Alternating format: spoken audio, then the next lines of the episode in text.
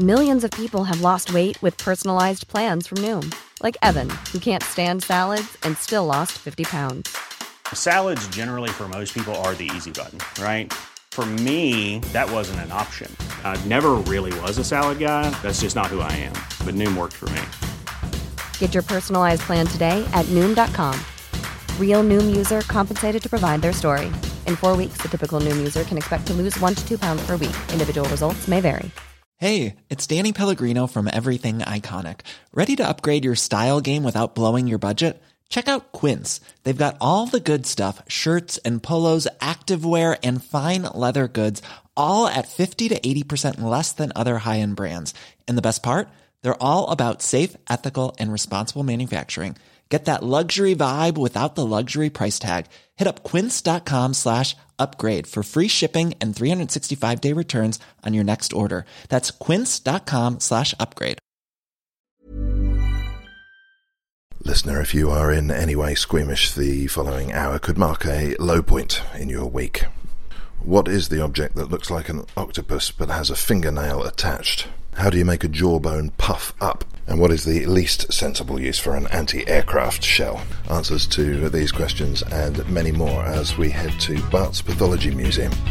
It's the 18th of April 2014. I'm N. Quentin Woolf, and this is Londonist Out Loud. Hey baby, let me take you down to a place of strange sights and sounds you ain't never seen the before. Just a stone's throw from your front door.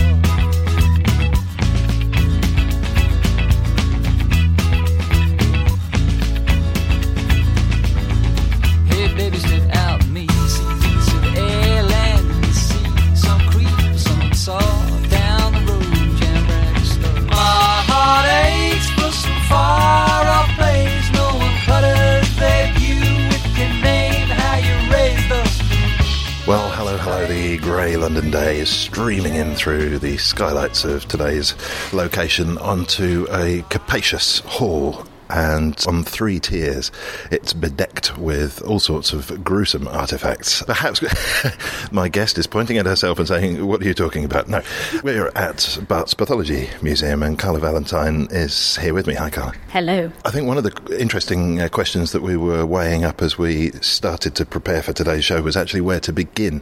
And maybe we'll come to that in just a moment because there's not the obvious chronological answer to that that there is in some other museums. But we should probably take one step back before that. It's a museum of pathology. What is pathology? And maybe we need to get a definition there. Well, pathology is actually the study of death and disease. And I think there is a misconception that a pathologist is just someone who does autopsies, particularly for uh, crimes, and people who watch Silent Witness and CSI would think that's what pathology is. But it is also histology, hematology, um, looking at disease and how to treat it. So pathologists are very, very important in the front line of treating disease. And the collection that we can see here was established and continues for what reason? It was established, well, in 1879 is when this building was purpose built, um, but the specimens all sort of came together over the course of maybe 100 or so years before. The reason was because diseases would be seen in cadavers during dissection as medical students were training, but um, they were very rare, they couldn't really be photographed, so there needed to be a record of those diseases so that when doctors saw them again, they could recognise them. So it's a teaching facility and it's still used for the same sort of teaching nowadays. So you, you still have people uh, coming in here, hordes of uh, students noting a diseased liver and that kind of stuff? We do have some, and uh, what we've noticed is there's definitely been an increase. Obviously, over the two years that I've been here, um, because the specimens have been repaired and the place is a lot um, nicer, a lot brighter, but also because things do come full circle. And the reason the collection sort of fell into a, bit of disrepair in the first place was because virtual reality became a bit more sexy. You know, um, students weren't required to use the collection. Now they're starting to use the collection by choice. Ah, right. Okay, that's very interesting. We, we were at the Grant Museum, and I know that having the bones in your hand there and being able to manipulate them is really essential for somebody who wants to work with limbs that have still got the flesh on. But does the same sort of need apply here, or is VR running the risk of putting you out of business? I would say the need is absolutely essential with human beings. Uh, my curator, Professor Domizio, says that you can't be a car mechanic without sort of fiddling around with a car engine. Uh, and it's the same thing. I mean, you can't use virtual reality um, to learn anatomy unless you're going to treat virtual patients. So there is that sort of move now towards using the POTS again to see, you know, the real flesh, the real tissue, um, the real pathology, and obviously apply that to the human beings. Um? Nothing would put us out of business. Uh, now, I should mention that we're here uh, not merely because you're one of those places on the, I think, the London scene, because, we, I mean, there's a whole thing to open up here, which is that this is not a staid institution, at least as far as your public outreach goes. My inbox is regularly added to by emails from you guys with very strange sounding events, and I'd love to unpack some of those. In fact, there's a, a great one coming up that we're going to talk about, and all of it rather left field, but I'm aware that because we've had listeners requesting it, that this place has got a bit of a cult following, maybe an occult following. I'm not entirely sure. It might lend itself to that. What sort of visitors do you find yourself picking up? Well, I think uh, Museum of London describes it best in a recent report, and they said Bart's Pathology Museum has um, attracted cultural connoisseurs and London insiders, um, intellectual people who want to learn something at the same time as have a glass of wine.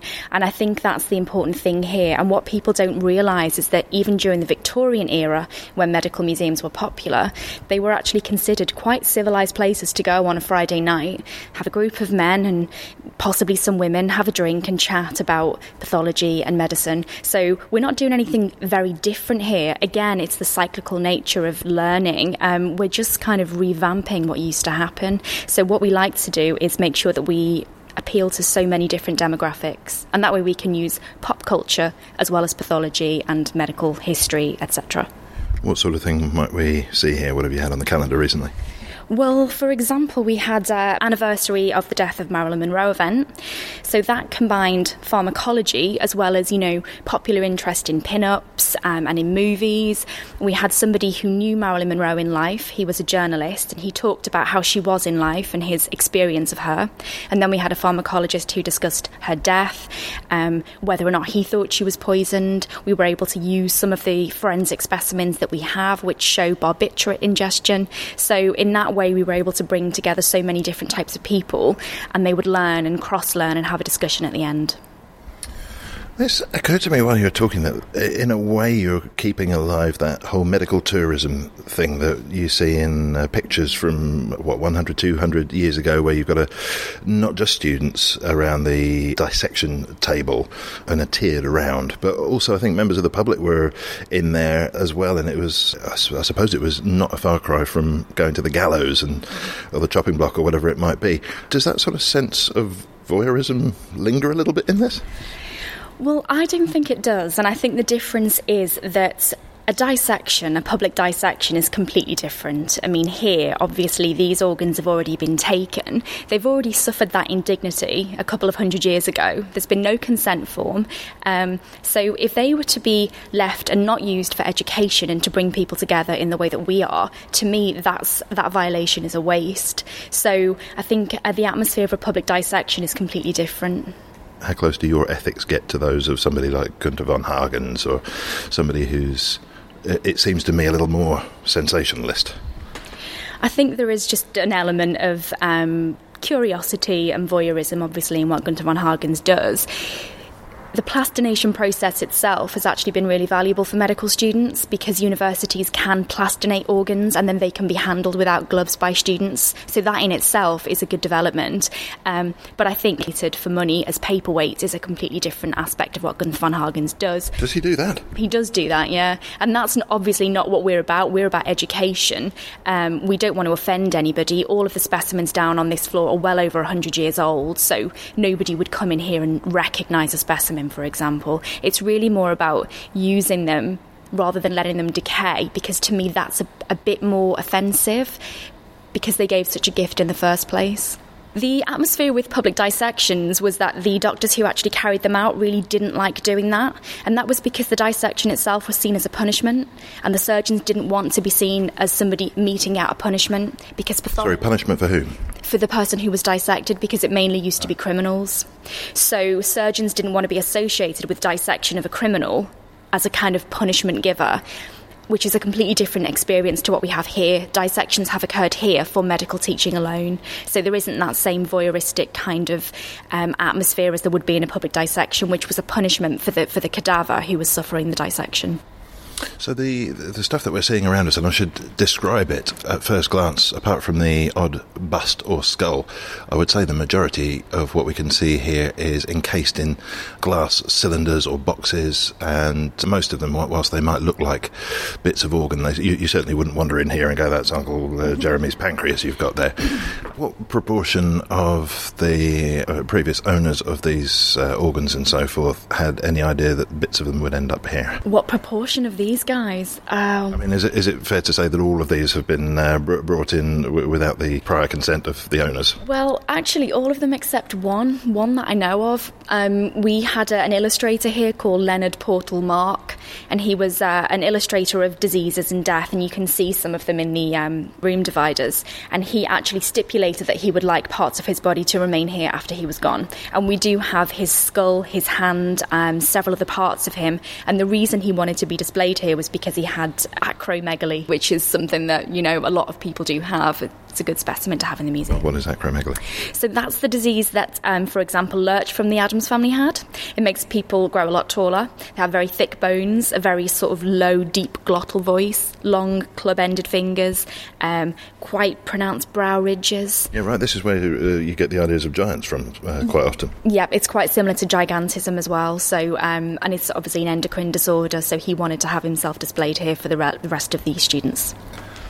Well, that's interesting. I can't wait to uh, jump on a specimen. I guess I've got one uh, final question before we do, which is: Have you got your eyes on any exhibits that you'd like to have here that you don't? Because, of course, I, what we've been discussing so far, you can't help thinking of uh, the Elephant Man, whose name escapes me right now. Well, the Elephant Man is actually in our sister hospital. So um, my line manager, Steve Moore, runs that museum as well. So I could. You've got him already. Yeah, yeah, we, we, we have him. I mean, we say we have him. We don't like to say that we possess people. Um, but what people don't actually know about the Elephant Man is that he's not on public display. We sometimes get some complaints saying he shouldn't be on public display, and he's not, and he never has been. He's only on display for the students and for the um, staff members who are doing studies and teaching about his disorder. There's actually a replica of the Elephant Man on display in the public museum downstairs. Um, and regarding any other specimens, to be honest, I've got so much to find out about the specimens that we have here, and I'm enjoying every single one of them. I don't really want to take specimens from anywhere else. I'm happy to just keep researching this collection. Okay, so we won't be seeing John Merrick, but we will be looking at what first of all. What's the what's the entry point for this collection? What we can do, if you wanted, is we, we go by letter here. So we start over at A, which is the bones, and we come right the way around the alphabet. We start at A, which is for bones. yeah, it doesn't stand for bones. It just is synonymous with bones for some reason. Somebody chose the system long before I came along, so we can start over there. Okay, let's go. And I've got to say, for a museum of this sort, I don't know, I think I was expecting something with a lot more dark wood and dust and shadows, and in fact, it's a really light, almost, yeah, why not, welcoming place. Discreet staircases, a spiral uh, wrought iron staircase in the corner there, getting you up to the upper levels, and uh, we're moving across the light wood parquet floor the. Uh, and here we are, bones. Right, to the untutored eye, they're bones. Well, I'm going to pick out just several specimens, I think, as we walk around, especially the ones with the interesting backstory. Um, at the moment, we're actually working on an augmented reality project and um, purchasing some iPads so that when people come into the museum, they'll be able to simply click on a QR code and they'll get all the information about the specimens. Um, at the moment, we just have some bits and pieces up on the walls for people to read. And this is one of the ones I wanted to talk about specifically. Um, it's A14 and it's a really good example of a specimen that I look at when I've got a headache and I'm feeling really sorry for myself and I want to remember what people went through in the Victorian era, for example. So, this is a woman who was probably born with a cleft palate. Um, it's something that's quite easily repaired nowadays, but back then it wasn't at all so she would have had a hole in the roof of her mouth. What she's done is she's created a piece of cork and she's actually wedged that into the top of her mouth. Now, I assume that was to aid display, but you're telling me that was there during life. Absolutely, yeah, there's quite a few bits and pieces like that, and I'll show you another one shortly. This was there during life, and you can even see where she's wrapped some bandages around the cork. That's because the gap in her roof of her mouth has been getting bigger and bigger, so she's had to make the cork bigger and bigger. So if you can imagine that without that cork there, there would be nothing to stop her from from her tongue going straight up into her nose. I mean, it's quite scary what people used to have to put up with. Hmm. There's, there's little to be said about that except for sort of re- uh, registering a sense of horror. But I was just wondering because I'm, I mean I don't know if we can talk about this, but uh, we were we were supposed to record this a good few weeks ago, and you pulled the plug. And uh, for a couple of days we weren't sure why, but I gathered you were ill, and you managed to go blind through a migraine. I did, yeah. One of the main symptoms of a migraine is um, to have some sight deficiency. So um, it's all okay now. It's absolutely fine. But I did get myself some new glasses because I think my uh, my old ones weren't doing me very good. And also, I think sitting at a computer for many many hours was probably a bad idea. But does this make you the, the work you're doing here? Does this put you more in touch with your physiology? It does. I mean, I'm obsessed with going to the gym. You know, get my bones nice and strong. Um, I eat really well. I don't smoke. So yeah, I think so. I think it makes you quite aware of your own mortality, and really, it just makes me more aware of how delicate everything is in the body, and it always has. I mean, I was a, a mortician before this, and I was just absolutely astounded at the fragility of a, a human body. So um, yeah, it does put things into perspective. Although perhaps not as much perspective as being a mortician. Well, it's it's a different it's a different type of perspective. I think you know this is this is more to do with how people used to suffer so much before. It puts it in perspective when I have a headache, as I say, and I think maybe you shouldn't complain about that. You know, these people suffered a lot more, and I will show you a lot more suffering over the course of this hour. A phrase to warm anyone's heart. Uh, well, let's move on to the uh, next item. So the next one I'm showing you is another bone specimen. This is A819. So that gives you an indication that we've gone from A14 to 819. The- That's, that's obviously a jawbone, but a very strangely shaped one to my eye. It is. I mean, again, you can see these little wires in here that look as if they may have been put in there to help with the display, but actually they weren't. This is the jawbone from a boy whose head was caught in a printer press. So back in the Victorian era, when you sort of had, you know, nine, ten-year-olds working in a printing factory, um, this was a roller press, and his head was caught in there. The jawbone's obviously fractured in two places, um, and this wire was put on while he was alive um, to keep it together, but subsequently he died. As, as a result of these wounds? Yeah, there was a lot of head injury as well associated with it too. And the reason I've shown you this one is because this was the first ever glass specimen that I conserved, um, and I do prefer the glass pots, and I'd like to have the whole collection in glass eventually. So it's sort of it's nice to look back at the first ones I ever did. You say you prefer them, but to what? To the perspex, the other ones Oh, here, these are these are in perspex or acrylic, um, and they have a lot more problems associated with them than the glass pots do. Good. It'd be interesting to hear a bit about that.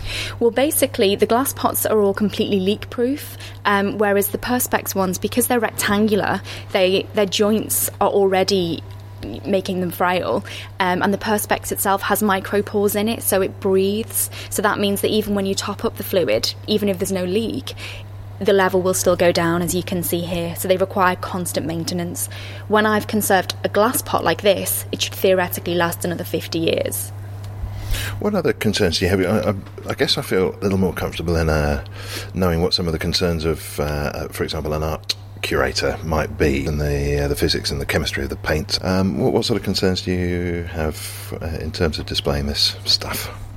I think people think that these pots are much more unsafe than they are. Um, I do get people come up to me and say, oh, there may be some fluids leaking over here, or where they see that the level is low. But the fluids are actually just, um, it's basically a, a stable sugar water, sugar and salt water. It's more scientific than that. It's glycerol, sodium acetate, and water. But once these specimens have been preserved, they can actually just stay in a buffered solution. So there's no formalin in them. You can add a tiny bit of formaldehyde to keep away any mould, but it certainly isn't just swimming about in formaldehyde, and that is one concern that people have. Um, but we do need to take that into consideration when we let people in here because they're just delicate pots that you know they're, they're they can't be handled they can only be looked at um, and it's not like the natural history museum here where everything's behind glass we have to trust that people aren't going to stop breakdancing or something I was going to say the bottom shelf is probably not even a foot off the ground with glass encased specimens there. I'm guessing when a, a toddler comes in, you must have alarm bells going off. Well, thankfully, because we do our events mainly in the evenings, we don't tend to have a lot of toddlers in here. Um, and it's the same with the Saturday afternoons. As I said, we sort of cater to a specific London clientele of sort of 20 to 40, really. Um, which isn't to say that we don't want toddlers in here, and we have had them in for specific events, but I think it just means we need to keep our eyes peeled a bit more. Yes, you'd have them all attached to uh, by, by reins to a central stake or something, wouldn't you? Uh, let's move uh, further along here. Actually, that's, that's interesting. I should pick you up on that age demographic, by the way. Why, why are the? Uh, I mean, I, I could make a rude joke about why they might not be uh, visiting it uh, later on in life. I think it's just because you know they're the they're the excited Londoners. They're the ones who want to find the new hip events and. They're the ones who want to have a drink and not just sit down and watch Midsomer Murders. They want to learn something totally different. Not that there's anything wrong with Midsomer Murders. I absolutely love that. Um, but I think it's just that they're the more excited, kind of curious demographic. More rampant ageism later on, but meanwhile, So, I'm going to show you a few specimens here which are called avulsions. Now, an avulsion is when a tendon is ripped out of part of the body. I'm just going to steady myself for a moment. Uh, uh, I should describe what we're looking at here. Uh, not that I is this going to this is going to be like this, isn't it today? Well, I think so. Yeah. It's kind of hard to not have these interesting backstories, so. Okie dokie. Uh, so this one is. It reminds me of a truffle with um, uh, overtones of octopus, which it, doesn't really do it justice. But there's two central chords emanating from the object at the bottom. There is, but. Uh, difficult to describe, really. It's got a sort of a skinny quality to it as well, uh, and then these chords go up. They must be uh, getting on for a foot. This is a forefinger with its associated tendons, um, and it's of a gentleman, and he was playing around with a ramrod, um, which shot right out and just ripped his finger off. You say ramrod. Um, that might not be a familiar term to some people. It's a metal device which is used with early firearms and it, it pushes the projectile up against the propellant. So basically, if you were to then pull the trigger, it would shoot right back out again. But these avulsions, I mean, I've got three different ones here, and I wanted to show you the difference between the pots which have been conserved and the ones which haven't because of the colour of the fluid. But these can happen in all different ways. Um, and one of them, for example, was a butcher from Smithfield Meat Market who got caught on his own butcher's hook, and he hung there until the finger was pulled off with the tendon as well. Uh, D52 still has the finger or toenail attached to it as well. Goodness me! Do you? Know, I mean, do you know the story of every item? I don't know the story of every single one of them, but I, I, it's what I'm researching at the moment. I'm actually writing a book about the collection as well, so I'm hoping I can sort of bring these stories alive, as it were. Um, and that's why I say, you know, at this point in time, I don't look at other collections and feel jealous and want their specimens because there is so much material here. No, in, in both senses. Uh, where are we off to next? What, what letter are we up to? So we're up to E now, which is hearts. Um, but I'm just going to. I really don't understand this lettering system at all. E, No, it's should be H for hearts. Yeah, no, no. The thing is, you know, you do not all the organs begin with all the different 26 letters of the alphabet, so um, it's just a code that's been applied. I see.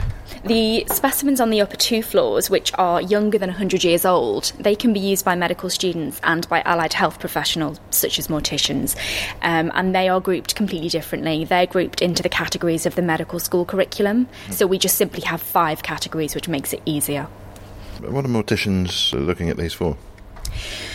because they do um, eviscerations of organs um, from patients, and it can be quite good to show them what a different, um, you know, a heart would look like if it had a, a different condition. So then that way, if they see it in situ, they can go, oh, that's, you know, cardiomegaly or something. Um, so it can be quite valuable for them as well. So th- it's the mortician's job to, to flag up this kind of thing.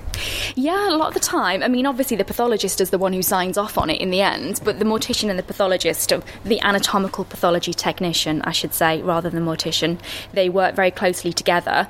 Um, the APT will actually take a lot of the specimens for the pathologist. They'll know ahead of time what they're going to want to take, so it is important for them to recognise these sort of illnesses as well. Oh, right, I'm getting a sense of this. So the, the pathologist is uh, the sort of line manager and the brains of the operation uh, in official terms, but the uh, the morticians are the hands-on. Uh, they know their way around. Yeah, and every single pathologist will work in a slightly different way, and it's for the APT to sort of know ahead of time what the pathologist will probably require. You know, get the pots labelled up, take the specimens for them. Some specimens can only be taken before um, evisceration has actually occurred, such as vitreous humour in the eye. So um, you need to be on the ball with that, really. Oh well, maybe this sheds some light on your job title then, because you're not a curator, you're a technical curator. That's right, because we have a curator who is Professor Paola Domizio, and she is obviously a medical um, doctor, and she overlooks the whole collection. I'm the technical curator, which means that I can serve the pots and repair them, but I also organise all the events as well. Um, so I don't do anything here without her support and ha- with her help as well. Okay, well, we're in the uh, curiously lettered E for hearts. I want to find something else that's it. I might just take you right, right through to the other side now. We're going to the other side. I should I should worry when you say we're going to the other side. We're passing skulls. Uh, some of them clearly misshapen. Very handsome one in the middle there. We don't have a lot of information on some of these skulls. I'm not exactly sure what I'm seeing here. Well, this Do I is need to take a deep breath? probably yeah. You've got long hair, so yes, and all will become clear. Um, this is our you can see slightly different lettered um, section ML for medico-legal, which is the old term for forensic before forensic became sexy. So this is just a small sample of different um, specimens from old court cases and things like that. Um, one of the things that's classed as medico legal is things that happen at work, and we have that nowadays as well. Anything that's like an accident at work would be classed as forensic. Here we have a specimen which is similar to the one I showed you before. This is the hair and the scalp of a box cutter factory worker. She was only 14 years old, and what's happened here is her hair has been caught into the machinery, similar to the, the head and the face of the other one, um, and it's removed all of the scalp. The reason that this is interesting is because she didn't die, and it's worth pointing out that just because we have some body parts here doesn't mean that every single person died. Um, and that's also important for regards to the Human Tissue Authority as well, because if the person didn't die, even if the specimen is a bit younger than 100 years old, we can still show that to the general public.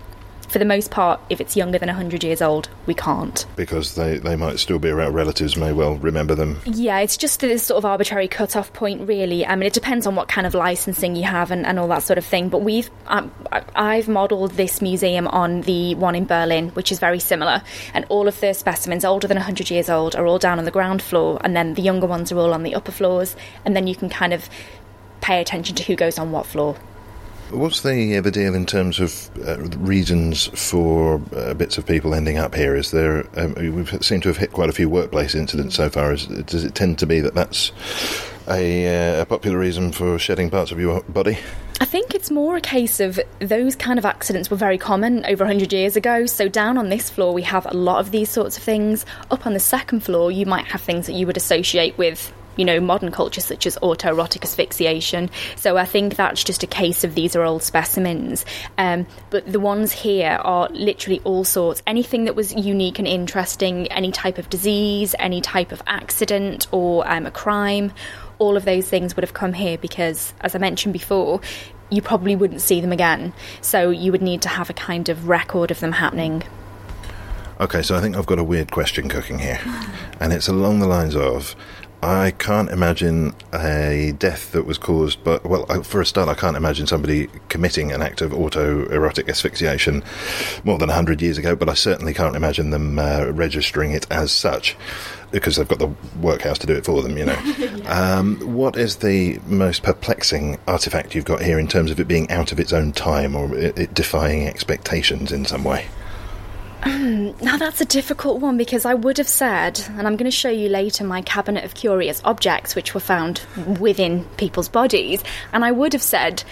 I wouldn't expect this from people who were so busy, you know, working and whatever in the Victorian times, but actually it is very indicative of that time period. So I think you could be quite shocked by what you would think isn't indicative of a certain culture or time. So it's a difficult one to to answer really, and I'll elaborate later as we go and see that cabinet. I'm looking forward to that. By the way, I think everybody should have a cabinet of curious objects. That should be mandatory. Just don't populate it with objects yourself because you'll be very busy with all your different orifices. I don't. I don't really want to know what that is. um, we're we're, um, we're just coming up against the uh, sponsorship uh, message from Audible. Who, by the way, if you haven't signed up, you should have signed up. Please sign up. We're uh, still over with the uh, forensic stuff. Perhaps we could just fill the uh, dying moments before the commercial break with another item here. I would like to show you my specimen just over here. This is one of my favourites, and I do get asked about this quite a lot. Um, and you can see that it's labelled a tight laces liver. Which one are we looking at? Oh, the huge one in the cylindrical jar. Yeah, and we've got a um, bit of information regarding this specimen over here as well. And the reason this is interesting to me is because it's quite a rare specimen in that it supposedly shows damage which is caused by prolonged tight lacing of corsets. Um, it's from 1906, and um, the woman in question wore a corset nearly 24 hours a day. But it's kind of come under a lot of different scrutiny with different doctors. I have a lot of doctors giving me different opinions about this. Um, and what people had originally said at the time that this post mortem was done that this was a deformed liver here with an extra lobe. This has now been called Riedel's accessory lobe by some doctors, which is actually just one of those things that happens. It's, you know, a congenital abnormality. So I think what's interesting about the collection and specimens like this is it's easy to make assumptions about what pots are, given that we have things written about them at the time. But as science progresses and as people see different things and we share opinions, we learn different things about the pots. Um, so, you know, Dita Von Teese need not worry. She's probably absolutely fine, even though she's got her tiny 16 inch waist. Um, so, this is the kind of thing that I like to learn and, and update all the time. I didn't think we'd be getting Dita Von Teese in today's programme, but uh, we've achieved it. Uh, we're away for a break. We'll be right back after this. Londonist Out Loud is sponsored by Audible. To claim your free audiobook from a range of 60,000 titles, try the Audible service on 30-day free trial. Audiobooks can be saved as MP3s and played on your compatible phone, tablet, or desktop, or burned to CD, and they're yours to keep. For your free audiobook, go to www.audible.co.uk slash Londonist and click through. You're listening to Londonist Out Loud. We're at Bart's Pathology Museum. My guest is the technical curator, Carla Valentine, and she's uh, been fiddling with her feet during the break here. She's put one of them in a, a, glass display cabinet up for us to take a look at. And I think you mentioned that this uh, was, a, well, we were talking about uh, corsets a moment ago, and this is another binding of women. That's right. Another example of um, modification of the human body in order to attract a mate. Uh, and, well, and, let's, and let's say particularly the female body, that women are having a rough deal in this museum so far. it seems like they are, aren't they? Um, yeah, this is a particularly gruesome one, actually. Um, and it was done specifically so that Chinese girls could find a decent husband. Um, Chinese feet binding, I mean, this specimen is from 1893, but it went on for about a thousand years before that. It was a, a very long established um, tradition. And I think what's really great about these specimens is that we have the soft tissue specimen here, but we also have from a separate Chinese lady um, the skeletal specimen, so you can compare the damage that's been done. Now, without having a, a normal foot to compare it with, it's perhaps difficult because I'm not used to looking at the skeleton of feet, but we can straight away see that it's crunched up in uh, pretty much every direction rather than it being more or less flat with a gentle arch. This one has the heel barely an inch away from the joints of the toes. Oh, well, now we've, uh, Carly, you've just brought up a, what looks like a mummified foot and well, just to describe the heel and the joints of the toe there are more like five or six inches away. Yeah, this one that I've just brought over, I mean, it's a gentleman's foot, but it's somebody who had gangrene, so it looks mummified, but it's the same sort of desiccation. But it just shows you. Oh, God, so the illness has done this? Um, yes, yeah, and then the foot's been removed to kind of show everybody what gangrene looks like, which obviously is quite important because I have a lot of people thinking it's been burned or something similar. Yes, it's uh, it's almost black, isn't it? Very, very, very rich, dark brown but it's a good indication of the sort of flatness of the foot arch and how it should look compared to this one here. Um, and you can't bind a foot into that kind of tortuous position without lots and lots of hard work and a lot of pain. And I think when I was researching this specimen, um, the Chinese bound foot, what really surprised me was how ill it made me feel. And I've seen a lot in my sort of time as a mortician and as a curator here. Um, but it really was quite a gruesome process. And I wrote a blog post about it, but I couldn't even really go into all the details purely because of the, the, the feelings you were having uh, towards it? Well, I figured that if I was feeling a bit ill by it, a lot of other people may do, but I'm sure many of your listeners are now going to be absolutely enthralled to know all the details. But the upshot of it is that these feet um, had flesh which needed to be removed, and they were considered to be, you know, too fleshy. The flesh was considered to be a hindrance to the process, so everything that could be done was done to remove the flesh in order to then bind the toes in tighter. What, what do you mean by that? So things like um, rusty nails would be introduced into the skin, broken glass to cause infection, so that then the tissue would become necrotic. It would um, similarly in in this way, you know, to gangrene. It would actually then start to be able to be scraped off and then therefore the toes could be bound in even more. But this was done to girls who were three, four, five years old. Um, it was really quite a barbaric procedure just to create these tiny feet. Um, the whole purpose of which was to illustrate that if somebody had such tiny feet, they couldn't possibly be a working girl, a working class person, they must be an aristocrat, and therefore they would be able to get a much better husband. They presumably have trouble being a, a walking uh, person as well. Absolutely. I mean, a lot of the time they were carried around. Um, the feet look even smaller when they're in, in shoes um, because the shoes don't look anything like the kind of shoes that we would wear. They're sort of like little pyramid type things. So I think it is uh, quite important to um, to show this sort of you know barbarism now, and it's quite interesting to have the discussion like, is it v- different to body modification nowadays? You know, scarification, that sort of thing. Um, and it's an event that we've had here, obviously before, all about tattooing and different body modification because it's still a debate that, that continues nowadays.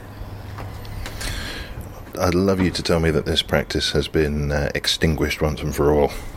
Yeah, I'm fairly certain it has actually. I think around 1900 or something. Yeah, I think it's it's not something that you'd see nowadays, which is why the specimens are so important, really.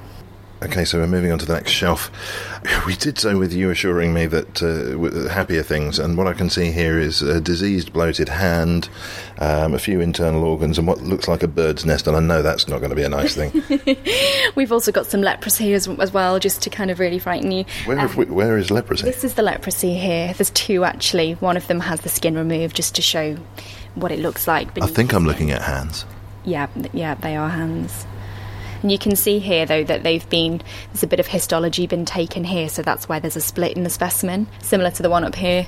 So a lot of the time, um, for studies later on, people will come back into the pots and remove parts of tissue so that they can then do studies on them. The specimen that you were just indicating there is the bloated hand. It looks like green mould on the knuckles. What, what is that? This is just um, congenital elephantiasis, so it's it's a congenital kind of large hand. Um, the green may well be mould, and it's as I mentioned to you before. Um, I use the fluid which is called Kaiserling 3, which is the one with the glycerol and the sodium acetate and a tiny bit of formalin for mould. Um, before Kaiserling began to be used in 1896, it was alcohol um, and different things. So sometimes mould did grow, and that's probably what that is there. Well, let's let's nudge along. So, on to happier things. Um, just Promise.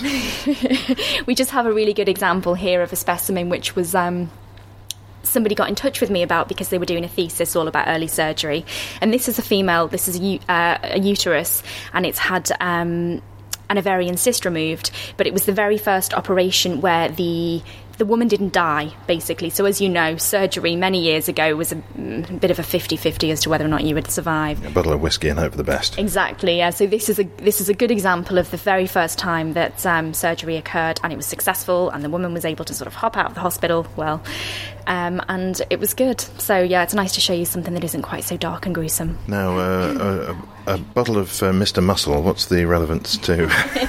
That actually just has glass cleaner in it. And that's for me to clean my cabinets, of which I'm actually going to show you now. Oh, gee, you you must spend your entire life cleaning. I, I feel like I do, but then I did that as a mortician as well. It just seems to be something that's uh, that's involved in a lot of these jobs. So Ah, the the famous cabinet. This is the cabinet of the uh, yeah curiosities found within people's orifices, um, and pro- Oh, I didn't understand what you were saying. I, I see. Right. yes. So these objects date from all sorts of different dates, um, but the reason they're down on this floor is because they're not human remains. So we can have them down here, and I bring your attention specifically to the torch and the X-ray that we have here.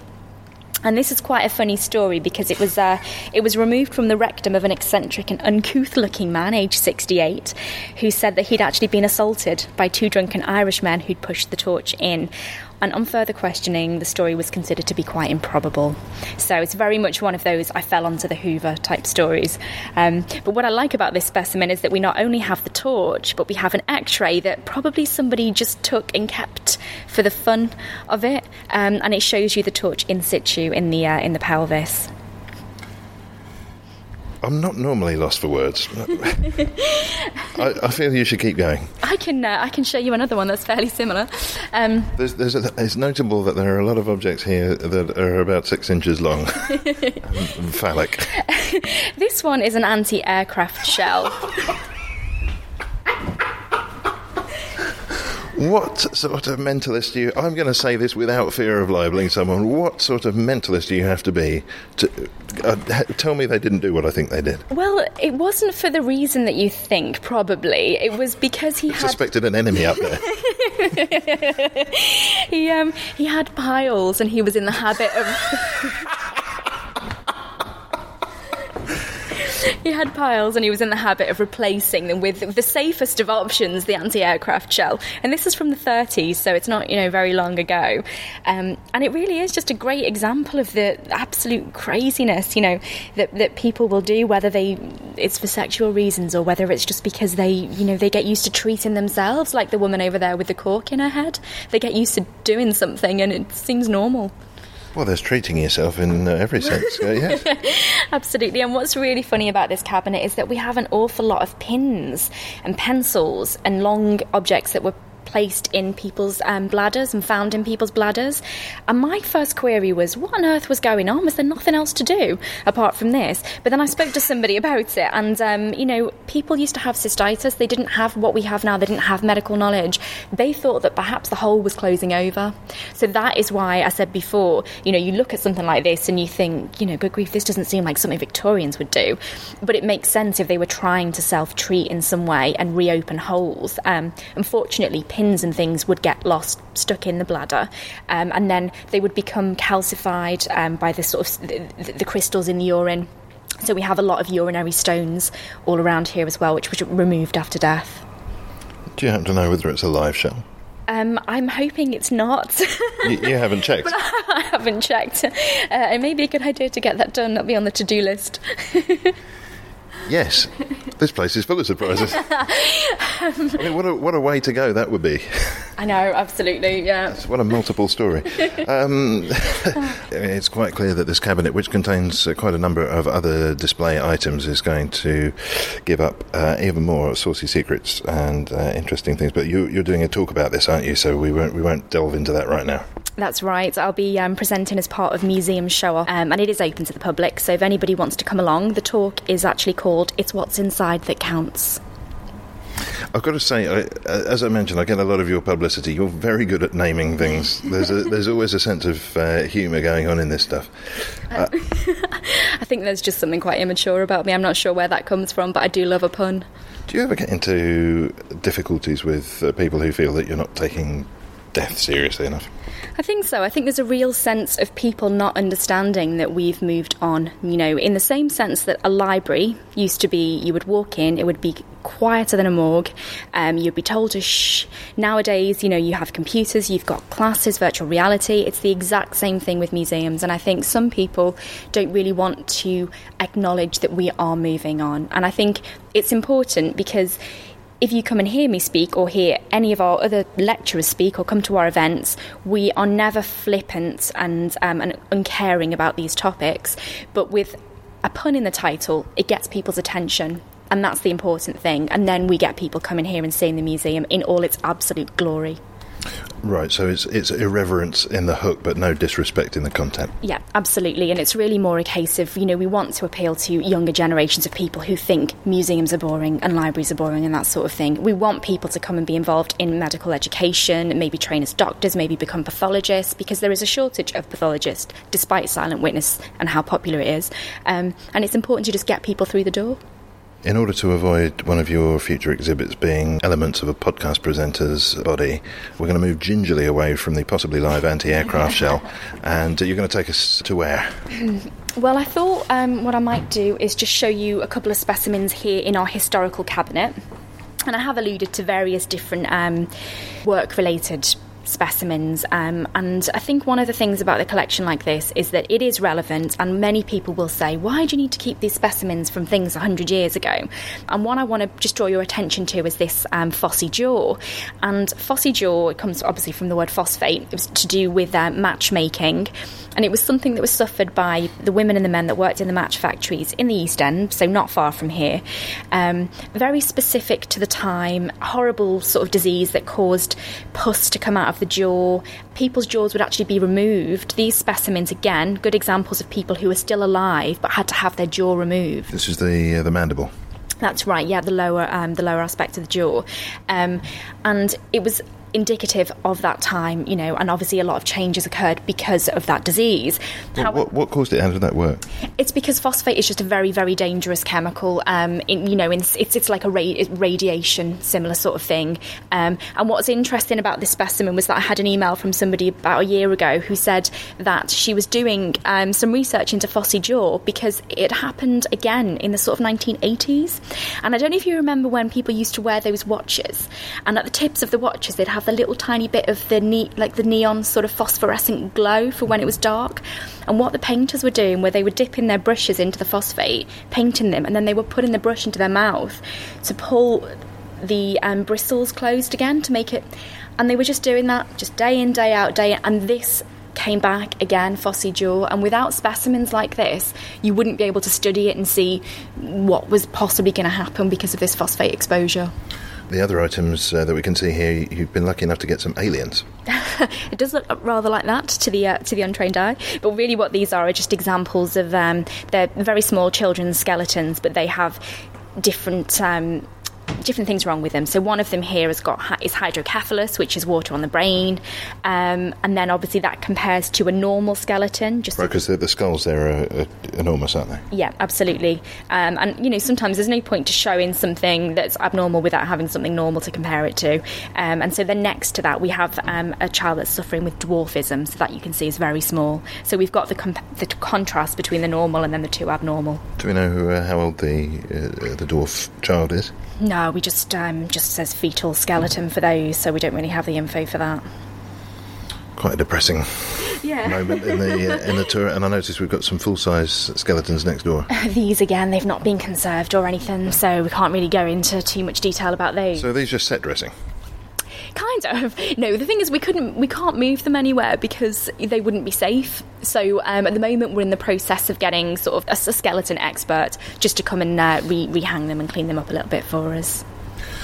Well, that's um, that is a whistle stop tour of the ground floor, and we've got two tiers to go, and uh, a very short amount of time to really pick at the highlights. I can only really take you to. I can probably give you a couple more specimens on the second, but the third one is completely inaccessible at the moment. I'm in the process of conserving the second floor, and you can just see there's some gaps over there where I've come full circle. How long has that taken you? Um, well, it's taken me nearly two years. There's 5,000 specimens in this museum, um, but I'm hoping to have the rest of this floor finished by the very beginning of April, um, definitely by May. And what we're hoping to do is open the museum for one afternoon a week to the general public to come in and out, so not for events, um, only for the ground floor for the moment, but they'll be able to see the scale of the rest of the museum. You mentioned the events there, and uh, of course there's the the, the big one. Um, it's the, the the swan song of a series. That's right, yeah. And it's the Death Salon UK. It's a three day conference on the culture of mortality and mourning. Um, and I'm organising that with um, three US ladies Dr. Lindsey Fitzharris, Megan Rosenblum, and Caitlin Doughty. And, and what are those guys? So Caitlin um, became quite famous for her website Ask a Mortician, which was the first of its kind really on the internet where people could see her on YouTube and ask questions. So for example, the classic ones, do the hair and nails grow after death and that sort of thing. Um, she's a qualified mortician and she works a lot with uh, natural burials and uh, alternative funerals. Um, Dr. Lindsey Fitzharris is a medical historian. She's been here quite a few times to do lectures. Um, very famous for her love and knowledge of syphilis, of which we do have a few specimens here, but I will leave it to Lindsey to discuss those in her blog. Um, she's known as the Surgeon's Apprentice, and that's the name of her blog. And Megan Rosenblum is a librarian, a medical school librarian, who created the Death Salon with Caitlin Doughty. So the whole point was to bring together people from all walks of life and not just academic, um, because it's important that artists and musicians and writers who are all considering mortality um, all get to come together and discuss their views and learn from each other. And as I mentioned before, I think a multi demographic approach is much better. Yeah, you mentioned the uh, demographics of it. I can't help noticing that that's all female names. It is actually, and it's very strange that you ask me that because um, there has been a real shift in death culture over the last few years to include a lot of women, and the men seem to be, you know, getting booted out a little bit. Obviously, not completely. We've got a lot of male speakers for Death Salon. Um, but as an example, you know, as an APT, a mortuary technician, I used to be surrounded by men in the early days, and most of the qualified ones were men. Um, by the time time I left, my whole team was seven women. Um, bereavement officers all seem to be women. The famous taxidermists that you see now, um, such as our Amanda Sutton, um, all women. And people are actually finding it quite hard to find men who are interested in this area. Well, that's interesting. So it's not it's not merely the science. Uh, merely it's not uh, merely the science side of it. It's right, right across the board. Yeah, and I wonder whether it's um, partly because women are now more equal when it comes to careers. You know, there's nothing to say that maybe women didn't want to be morticians 50 years ago or whatever, but they just couldn't because that wasn't the way that careers worked, as we all know. Perhaps it's something to do with the links between, you know, the maternity. You've got your maternity, which is the beginning of life, and, you know, then you've got the end of life as death. Perhaps it's something to do with that. Um, women having a more caring nature and wanting to be involved in bereavement and things. You're suggesting men aren't caring. Well, you know, some men. no, I'm just kind of exploring the different aspects, you know, because it is quite interesting that men seem to be happy to to go with the flow and do the death industry as it was, the funeral directors all men.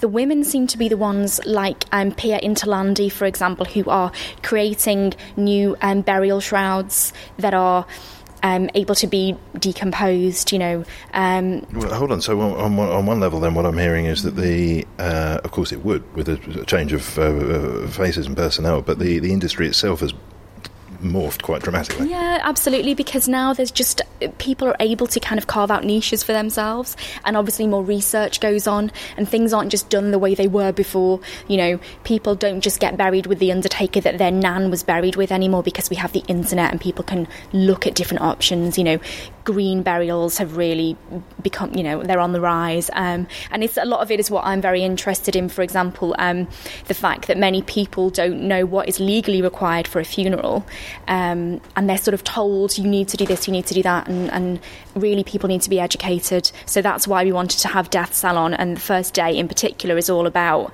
the way you can do funerals, at, you know, in your own way. Well, the thing that strikes me there, under a sort of a headline of death is now feminine, is the idea of uh, relating a lot and all the different aspects in which communication and interpersonal skills, uh, which you wouldn't naturally think of, in uh, you know, when one of the parties is stone cold, Yeah. are actually being brought to bear. yeah, exactly. I mean, it's just it's a different way of looking at it, I think, and you know, time will tell how successful people are in implementing these changes. Um, but for the moment, it does seem to be quite female-driven, and obviously, as a woman, I'm, I'm perfectly happy with that. But but um, you know, it is it's nice to we, we we've got a 50-50 split with male and female speakers, and um, it's just going to be a really good opportunity for academics and, and artists and, and writers to all get together. Good. So, as an industry, you've got something to uh, show to other industries. This is the way forward. Yeah, absolutely. Good. Uh, we've just got a few minutes left to cram in a couple of Do you want to other do one more? artifacts. Yeah, okay. please. We'll go upstairs quickly. Oh, I'm attached to my sign there. Yep. Now the rules of the game on this second level are slightly different, and we can't uh, go into it. We, oh, fortunately, we don't have a TV camera with us because we, we can't do the visual side of it. Have we mentioned why that is? I think with the forensic specimens, they're a lot younger than the um, the ones downstairs. So of course, there's always the chance that somebody may hear a story and know that it's something that happened to their grandfather or similar. So we just have to be a bit more careful and just a bit more aware, you know, that these are people, these are their lives, um, and it's not really somewhere to be flippant. I can't help noticing that the item out of place on all of these cases is this uh, four or five inch dagger. A lot of these are murders that happened, um, you know, sort of 50 years ago.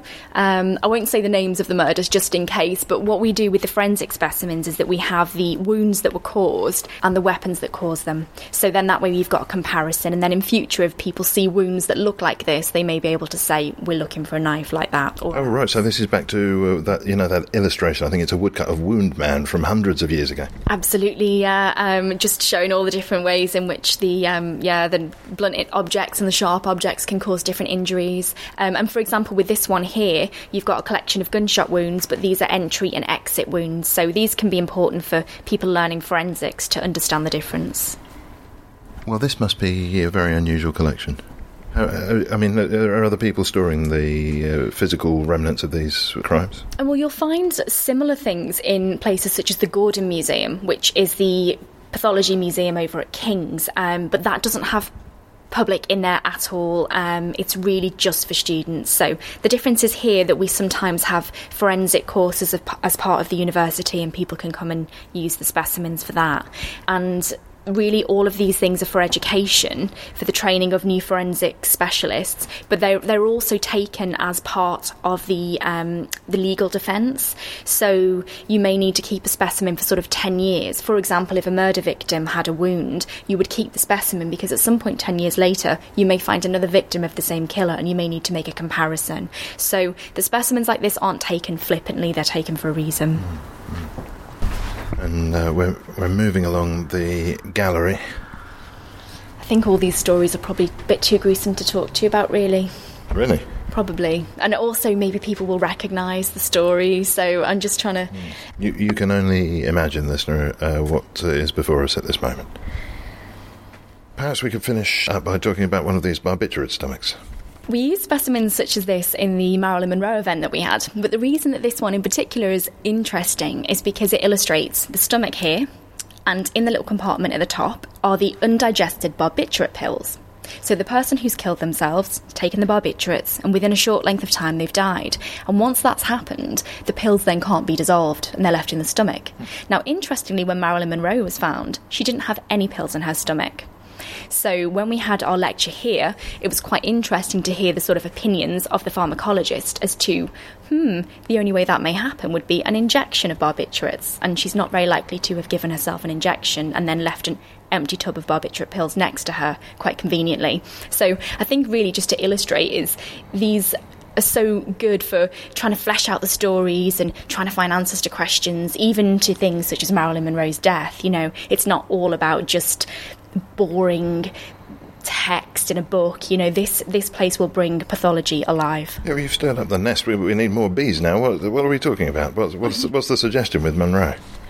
Well, that she was very likely killed, wasn't she? In my opinion. well, I mean, I think that's what we, that was the general consensus that we all came to during the event, um, and using specimens such as this. Uh, well, that, I really didn't expect to finish on that note. really random thing to finish on. But there we go. I, I can't comment on, I'm afraid. damn. what, a, what a letdown.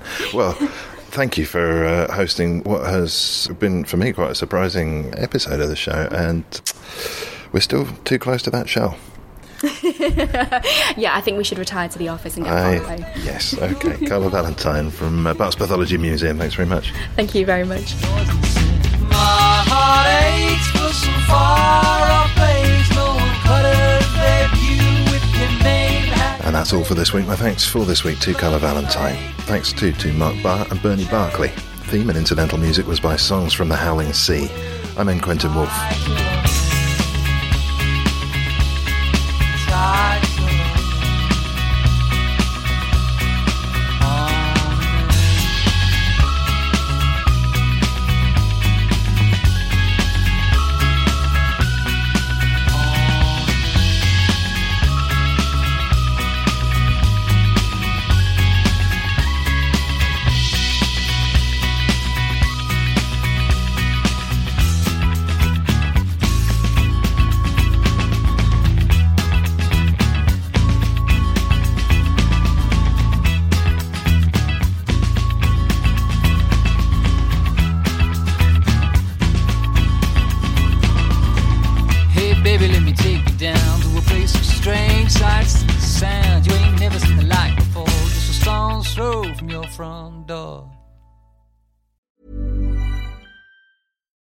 It's Paige DeSorbo from Giggly Squad. High quality fashion without the price tag. Say hello to Quince. I'm snagging high-end essentials like cozy cashmere sweaters, sleek leather jackets, fine jewelry, and so much more. With Quince being 50 to 80% less than similar brands. And they partner with factories that prioritize safe, ethical, and responsible manufacturing. I love that. Luxury quality within reach. Go to quince.com slash style to get free shipping and 365 day returns on your next order. Quince.com slash style. Imagine the softest sheets you've ever felt. Now imagine them getting even softer over time. That's what you'll feel with Boll and Branch's organic cotton sheets. In a recent customer survey, 96% replied that Boll and Branch sheets get softer with every wash. Start getting your best night's sleep in these sheets that get softer and softer for years to come. Try their sheets with a 30-night guarantee. Plus, get 15% off your first order at bollandbranch.com. Code BUTTERY. Exclusions apply. See site for details.